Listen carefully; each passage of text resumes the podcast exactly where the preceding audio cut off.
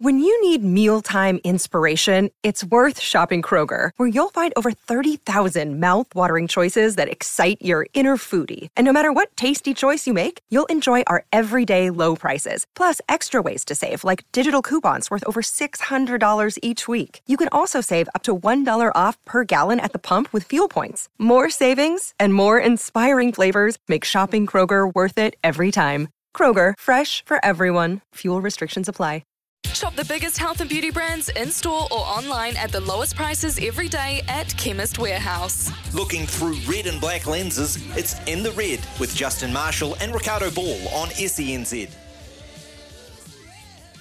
Very good evening, Mark Watson in for Ricardo. Looking forward to having your company. Yes, right here, right now. It is In The Red, 7:30 tonight. We'll change it up. We'll talk Pasifika Flair, Peter Alatini in studio. Justin Marshall, good evening, welcome. Good evening, Watto, and good evening to everyone joining us for In The Red. I'm interested to see how this half an hour is going to play out, mate, to be perfectly honest. That's all right, Justin. I've got a little bit of stuff here for you. I'm not going to ambush you, hijack you, but we are going to have a little bit of fun later in the program. Okay, let's talk about this Crusaders this week up against the Brumbies. I'm trying to think back the last time the Crusaders went into any Super Rugby game as an underdog, but I'm going to suggest they are the underdog. We talked over the weekend about how good the Brumbies were against the Chiefs, how confrontational they were, and how direct they were. If you're Scott Robertson, you've come off the back of a really good victory against the Western Force, you've got some confidence, you've made some changes, and you've put 70-odd points on the board. What is the mindset? What is the focus this week? What are the coaches going to be telling the players? How do they win this game, Justin?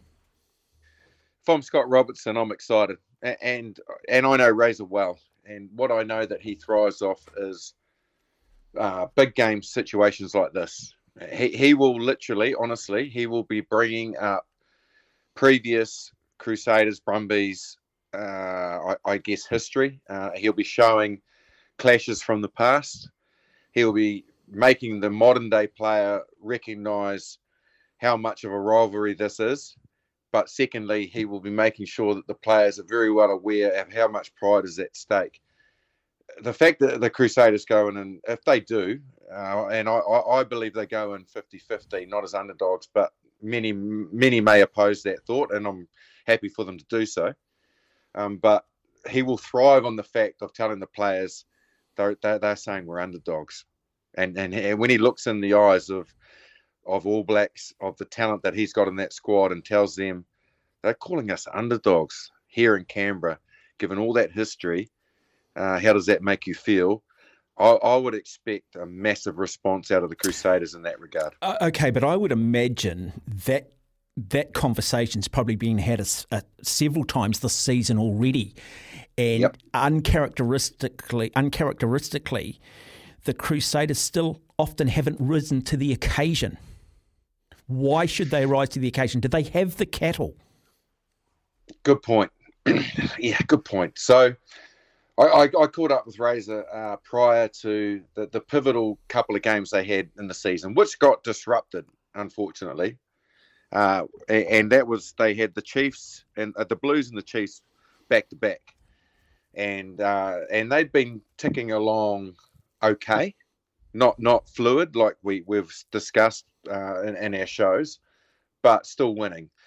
And I said to him, mate, this is where Crusaders thrive. I said you will be basically seeing this as test week with these two big challenges in front of you. Now, history shows, given that conversation, and he agreed with me, in terms of the motivation that was involved in that, and also the fact that the Blues hadn't been to Christchurch in a very, very, very, very, very, very, very, very, very long time, and won since Carlos Spencer's antics back in the day. There was a lot of history at stake, and Crusaders pride themselves on that history. They pride themselves in making sure they don't recreate history to a negative. Mate, they failed on both accounts. So, in your question, yes, I understand the trepidation, which is, yeah, they've been there before. Why is this different? Geez, mate, it's a hard question to answer.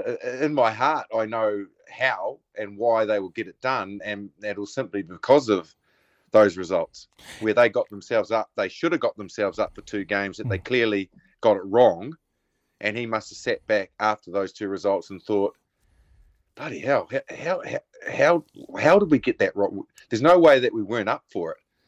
And then he would have had to have an analytical look at why those two teams beat him. Justin, I listened to the commentary for the first half anyway for the Crusaders Western Force game, and they identified and noticed that the backline was set a lot deeper for the Crusaders, just giving that little bit more time and that little bit more room with the flat defences the Australian teams put up, but also just maybe taking a little bit of sting out of the passes. So, just taking a little bit of a sting out of it. That's, hopefully the adjustment for the backs and for them to operate the way we expect Crusaders backs to operate. Again, what adjustments, though, in that forward pack? Again, because it is this Brumbies team who are starting to play more like a New Zealand side rather than the traditional Super Australian rugby sides. Valid point, and a good point.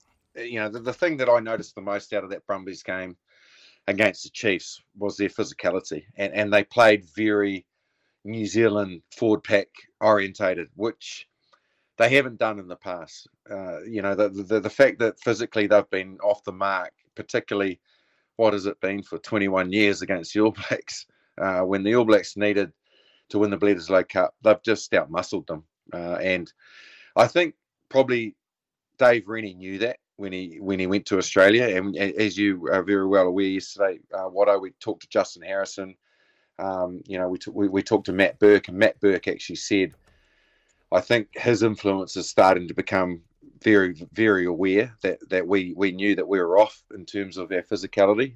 So that therein lies the fact that you can't bully them, because that's what we were able to do in the past, just bully them physically and they will fold. Well, the Brumbies bullied the Chiefs. They were tougher in all areas. They were tougher at the breakdown. They were tougher in their carry.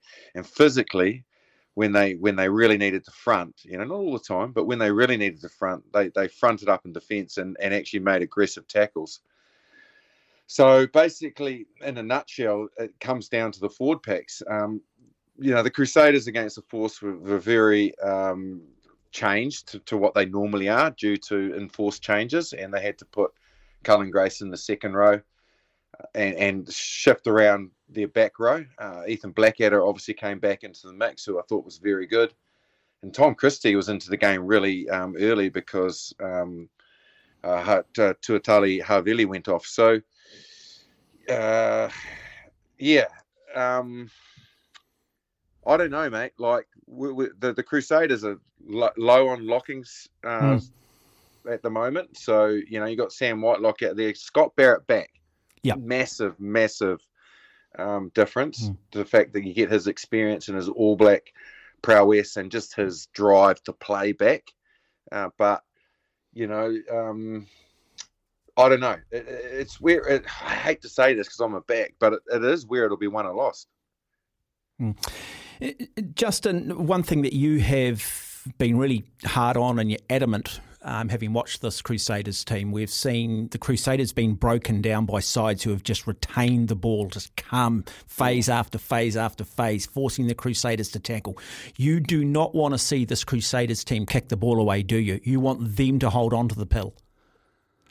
I do. And look, it's ironic, isn't it? And when you think about when I first was involved in the Crusaders, which was at the foundation, we finished last in the comp the first year, and then we sort of got a little bit better the second, and then the third year we won it. But the year that we won it fundamentally on defence, and basically it was teams like the Brumbies who had incredible attacking prowess, the Blues, teams, even the South African sides that had really good attacking qualities in them, basically bored them into submission because their defence was so good, and we worked hard at that, and Wayne Smith was a big part of that. So it is the core of what the Crusaders are all about. So they're going to always defend and defend well. But the way that the laws have changed and the way that the game has been modernised to a degree, you still need to have your time with the ball. And I feel at the moment the Crusaders haven't got that balance right. Their defence is incredible. And it's, you know, when they're tackling at above 90% tackle efficiency, you know, people might go, oh, God, why do we always hear that stat? Well, I'll tell you why we rely on that stat, because way back in 1996 when I was in the Crusaders, we looked at that tackle efficiency, and it was, I don't know, I think it was 68% in that first year. It went up a little bit in the second year. When we won the title in 98, that tackle rate, and when Wayne Smith got heavily involved, it went up around that late 80s to 90%, which means that the opposition all of a sudden get a little bit flustered because they can't break you, and they can't break you down or line break you or finish off their opportunities, and it frustrates them. So that's all very well, but that the modernize it, like I said, the modern game. Now, you need to have the ability also to use the ball after defending for long periods of time, because the way that it is now and the breakdown, the way it is, you don't see the Richie McCaws and the open sides turning over the ball as much. It just doesn't happen anymore, mate. Like, you'll get the odd open side that gets, let's say, 5 turnovers in a game, and he's had an amazing game. Like, you think about the Cronfields and the McCaws and those guys that were genuine open sides back in the day, they were getting 10, 12, 13 turnovers in the game. Just doesn't happen anymore. So you cannot afford to play without the ball for too long. And at the moment, in my mind, that's where the Crusaders' balance in their game plan is slightly amiss. One area I think New Zealand sides have struggled with at All Black level and at Super Rugby level has been the box kick from the best exponents in the world, Faf de Klerk for South Africa, Conor McGregor for Ireland. Nick White, you talked about this yesterday. Nick White, you mentioned yesterday just how good and how accurate he is with his height and his depth of that box kick. That's clearly going to be a weapon they're going to use. George Bridge, I felt, struggled a little bit last year under the high ball. How do the Crusaders deal with this on Friday night? Do they have the skill set to deal with it? They've got the skill set, but they are very good at the Brumbies. It's very much part of their DNA. And basically, I'm scratching my head to think how many times Lola Seal kicked the ball in that game. It was all basically coming from 9.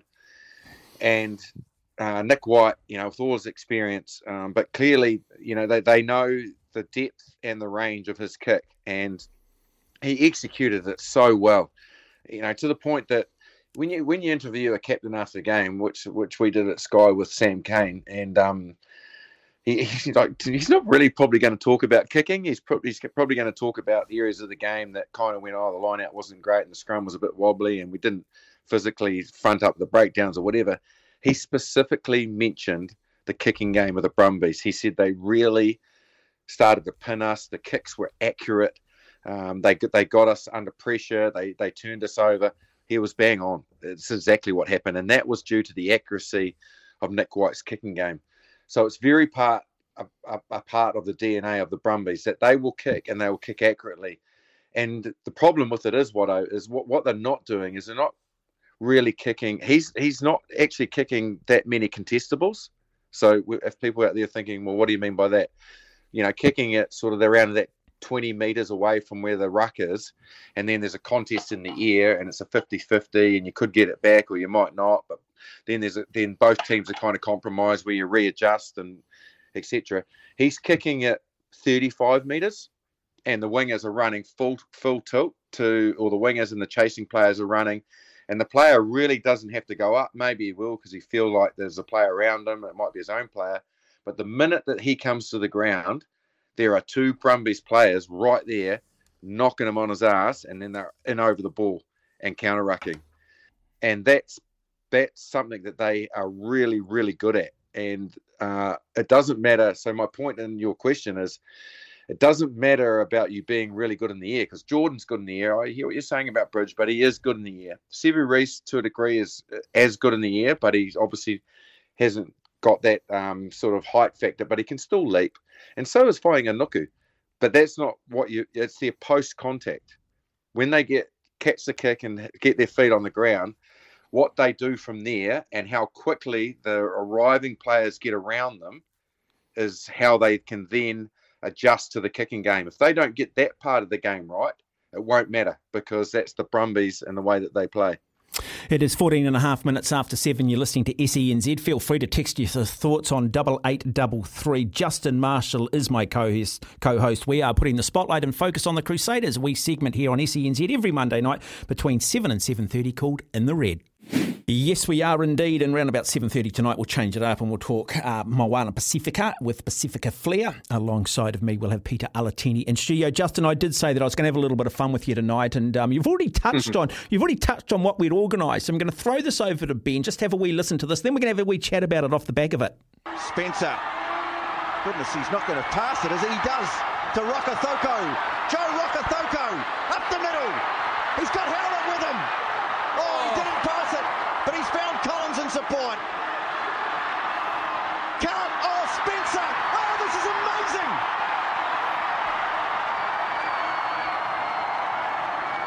Carlos Spencer twists the knife in the in-goal area.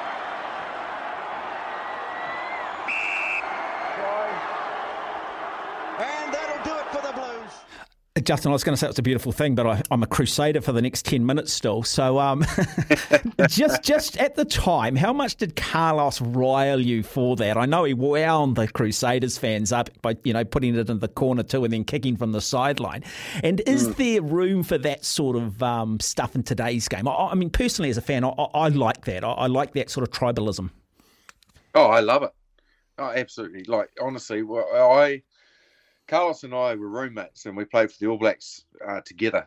But on the field, when we were playing Crusaders Blues, we were always in each other's faces. There's countless images and footage of us pushing, shoving, fighting each other, verbally abusing each other, because we were competitors. But I loved the fact that he was that competitive and he was that driven. And you know, competitors obviously find competitors on the rugby field. So, you know, the fact that, you know, he played that way, and it was his arrogance about the way that he played. You know, people didn't like Carlos because they felt that he was an arrogant rugby player, and, you know, that he didn't portray the game right. What a load of crap. You know, he was the very essence of the game. That's why you play, to be that outgoing personality that wants to go down to Lancaster Park or Jade Stadium, wherever it might be, and rub it in the noses of the local supporters. And, you know, any way that you could. I'd love to do that when I went to Eden Park, wherever I went to play. You know, I'm not really that well liked at what's now FMG Stadium or wherever it might be. But my biggest enjoyment that I got was leaving Christchurch and winning away from home. And, you know, like the guys like that you need in the game. Like that particular moment, that was a cracking game. That was a really good game, and I know that I'm forever in the footage and etched in the footage of running my way down the whole field, not making a tackle. No, but, I think the word was jogging, Justin, and I think you were pointing to Andrew Mertens to maybe tackle Justin Collins. I know. But what people don't actually realise, I was actually quite stuffed, to be perfectly honest. I was going to say that you're out on your feet, mate. You look like it anyway. Yeah. I was out on my feet, and it was in the, I think it was the 78th minute or whatever it might be, and we were chasing the game. So we'd been hammering away on attack, and we actually, I think we turned it over, basically nearly in their in-goal area, and then Carlos, the way that he is, just decided to attack. And I, you know, usually I'm getting across and trying to cover tackle, but I was absolutely rooted, to be perfectly honest. And I'm running down the field pointing at others to try and make tackles and God knows what else. Well, I think anybody would struggle keeping up with Rokotoko Dougie Howlett. Yeah, well, in my defence, I guess, when Justin Collins got the ball, I should have made a dive tackle there at some stage. But we were all collectively saying that before we came on air, actually, Justin, but that's okay, mate. No, but look, I just think it's great, isn't it? We need that tribalism back. You know, we need that little angst. You know, I want people saying, God, I hope those, you know, bloody Aucklanders come down here and we messed them up tonight. And, you know, I used to love it when the Crusaders would come up. And, I like to see personality. It's yeah, and I think Carlos was just, as I agree, I think Carlos was a wonderful ambassador for the game. Was it Andrew Mertens who did the fingers in South Africa? Yeah, I was with Mertens that day. Yeah, that was brilliant too, mate. That was excellent. Yeah, and what people don't realise, you know, like, Carlos got, he got, I'm going to say this, mate, quite openly, he got shit when he was in Christchurch, and because of the way he was and the way he strutted around. And so when he got the opportunity, he wasn't just giving it to the Crusaders players, he was giving it to the crowd because he copped a lot. And I'm not saying abuse, but he just copped a lot, you know, that every time he missed a kick or did something wrong, people would cheer and boo and jeer and do whatever they did. And that's what happened to Mertz. And South Africa, he had the opportunity before he dropped that goal. You know, obviously I was there, I was on the field with him to kick a conversion to level the scores and from the sideline, and being the immaculate kicker that Mertz is, but people behind him were giving him absolute, you know, the mouthful, and they were jeering, and it's very close at Pretoria there where you're so close to the sideline and the crowd. And they were just giving it to him in Afrikaans and English and whatever it might be. And he missed the kick. And then so obviously we only had, I think it was 3 minutes to try and win the game. And they just gave it to him. But then obviously the way the game played out and we managed to get in a position and he dropped that goal. He was just basically saying to them, you know what? You gave it to me. I'm giving it back. Thank you very much. We've won.